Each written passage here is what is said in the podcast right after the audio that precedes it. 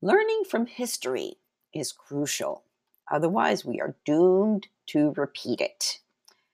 And this will be the last of my special Sunday series on how should Christians vote. Why do you think the Old Testament is included in the canon in modern Bibles? It's because it's God's story. It's how God created the world and man. Then it's the story of how man's relationship with God grows stronger and more distant at the same time until Jesus shows up to turn everything upside down. It is said that if we don't learn from history, we are doomed to repeat it.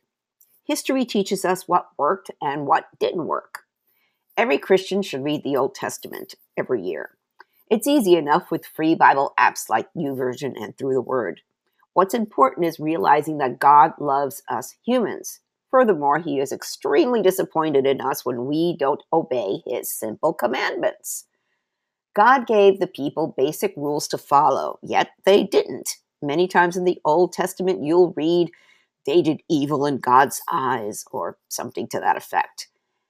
The biggest evil they did was adopt the pagan cultures of the societies around them, including idolatry.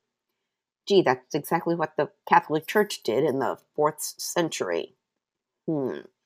You know, I did a special series on where the Catholic Church went wrong, and that was one of the things. You can click on over to my blog, and there's a, a link to that so you can dig deeper. God allowed the Persians to invade the land and destroy Jerusalem and the beautiful temple that Solomon built, and took the Hebrews prisoners for 70 years. Today at my church, that's First Christian Church of Phoenix, the men were on a retreat, and our children's pastor, Ray Brown, preached the message. She talks about rebuilding and repairing what's broken. It's what you have to do. And you can click on over to my blog and click on the picture to watch the Facebook Live replay. And um, so she covers uh, several Bible, she talks about several Bible chapters and, and two stories in um, in the Old Testament, one about King Josiah in Second Kings 22 and 23, and then Nehemiah in uh, Nehemiah 1 through 6. And I have links to, to those chapters in my blog, and the link to that is in the show notes. Um, and then she quotes Isaiah 58 12, which reads, Some of you will rebuild the deserted ruins of your cities. Then you will be known as a rebuilder of walls and a restorer of homes. Well, always, but on the the pastor at the you know at the end of the message comes out with the big idea, kind of a summary of you know what the big idea was about uh, the today's message. Well, Sansari wrote, "As a follower of Christ, we are called to repair the breach." When we encounter God and learn of Him, we can respond by not only seeing what is broken, but by being empowered by His Spirit to repair it and bring it back to wholeness. Want to find out what the breach is? You're going to have to watch the video. Rebuilding a broken America. How do you respond when you see something broken? That was a question she asked at the beginning. Um, and she gave the example of a broken cup with a broken handle and of a bridge that was missing the center part of it. But um, you know, I thought about that, and well, I look first, depending on what it is, I determine if it's fixable. Then, how long will it take to fix it, or what's it going to cost? Is it worth fixing, or do I throw it out? I've lived through six hurricanes in my lifetime. Hurricane Andrew in Miami was the worst of them. Even now that I live in Arizona, I admire the resiliency of the people in Louisiana who got hit this year by not one, but two hurricanes within 13 miles of each other in two months. They said, We'll rebuild. They're not giving up on their community. They have investments in the area. They don't want to give it up or throw it away. After Hurricanes Frances and Jeanne in 2004 in Florida, that were they were two weeks apart and two miles apart, I decided to move to Arizona. I didn't own a house nor a business. I put my life in God's hands, packed my two cats in my Kia hatchback, and headed west. I trusted God 100%. If America's freedoms are wiped out, are they fixable? If we lose America to socialism, there's nowhere else to go. I was thinking maybe Texas will secede from the Union and I'll move to Texas. What investment do you have in America? Our founding, our founding fathers invested their lives in forming a unique idea for a country based on biblical morals and values, a republic, if you can keep it. That last part is from a quote from Benjamin Franklin. And I embedded two videos um, in my blog uh, from Pastor Jack Hibbs, which calls for America to come back to its biblical roots. And that's what it's called a republic, if you can keep it. Um, and they're about 20 minutes each. Um, so I highly recommend you, you reread it. I mean, if you're, I mean, I know I have listeners and readers from all over the world, but we, you know, we Americans live here because it's a republic and we have freedoms. And we have the Bill of Rights. You know, like what's the bill? What's in the Bill of Rights?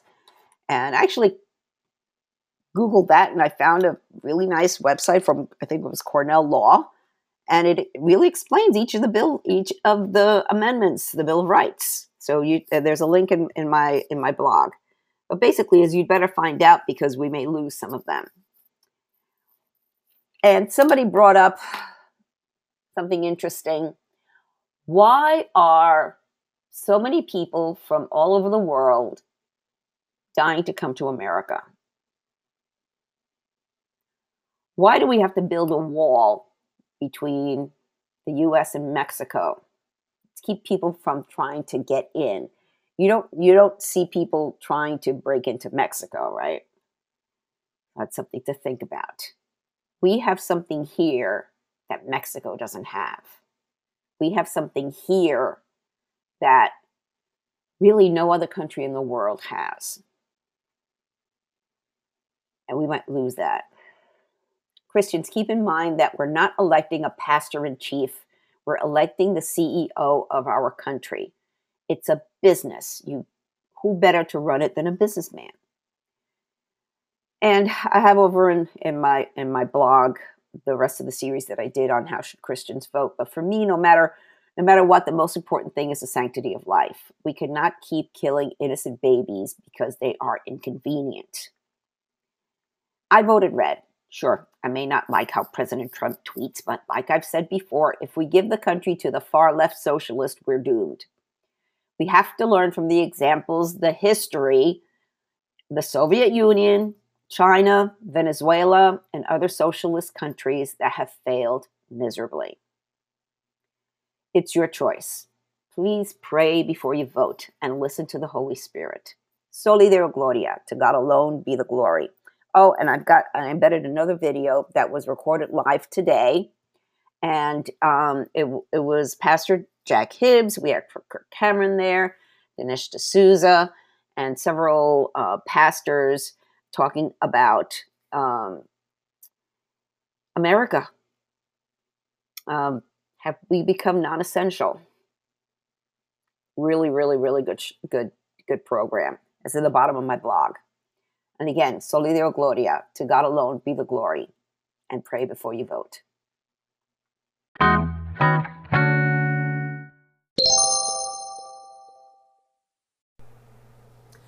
Hi, and welcome to Seeking the Gospel Truth. I'm Giselle Aguiar, and my hope is to show you how to have a personal relationship with our Savior Jesus Christ.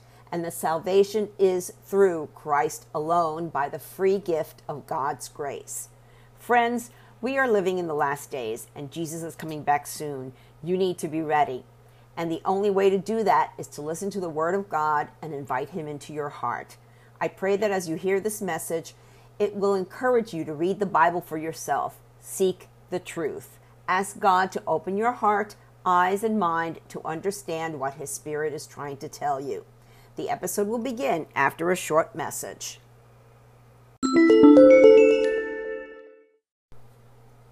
Thank you for listening to this episode. I pray that the Holy Spirit, the author of Scripture, touched your heart to reveal the gospel truth that our hope of salvation is through Jesus Christ alone. If you have any comments or questions, feel free to reach out to me via my website or social media. I encourage you to read the Bible daily and seek the truth for yourself. I recommend that you download two free Bible study apps the YouVersion Bible app and Through the Word. Friends, we are living in strange, crazy times, the last days, the end times. But know that things aren't falling apart, they are falling into place. Jesus said in Revelation 3 20 to 22, Look, I stand at the door and knock. If you hear my voice and open the door, I will come in and we will share a meal together as friends. Those who are victorious will sit with me on my throne, just as I was victorious and sat with my Father on his throne. Anyone with ears to hear must listen to the Spirit and understand what he is saying to the churches. Jesus is knocking. It's up to you to open the door. Peter told us in 2 Peter 3 9, the Lord isn't really being slow about his promise, as some people think. No, he is being patient for your sake. He does not want anyone to be destroyed or perish, but wants everyone to repent. Jesus is coming back soon. Are you ready? Repent of your sins and invite Jesus into your heart right now. If you don't know what to say, there's a prayer in the show notes and on my blog. Jesus said in Matthew 24 14, and the good news about the kingdom will be preached throughout the whole world so that all nations will hear it, and then the end will come. Soli Deo Gloria, to God alone be the glory.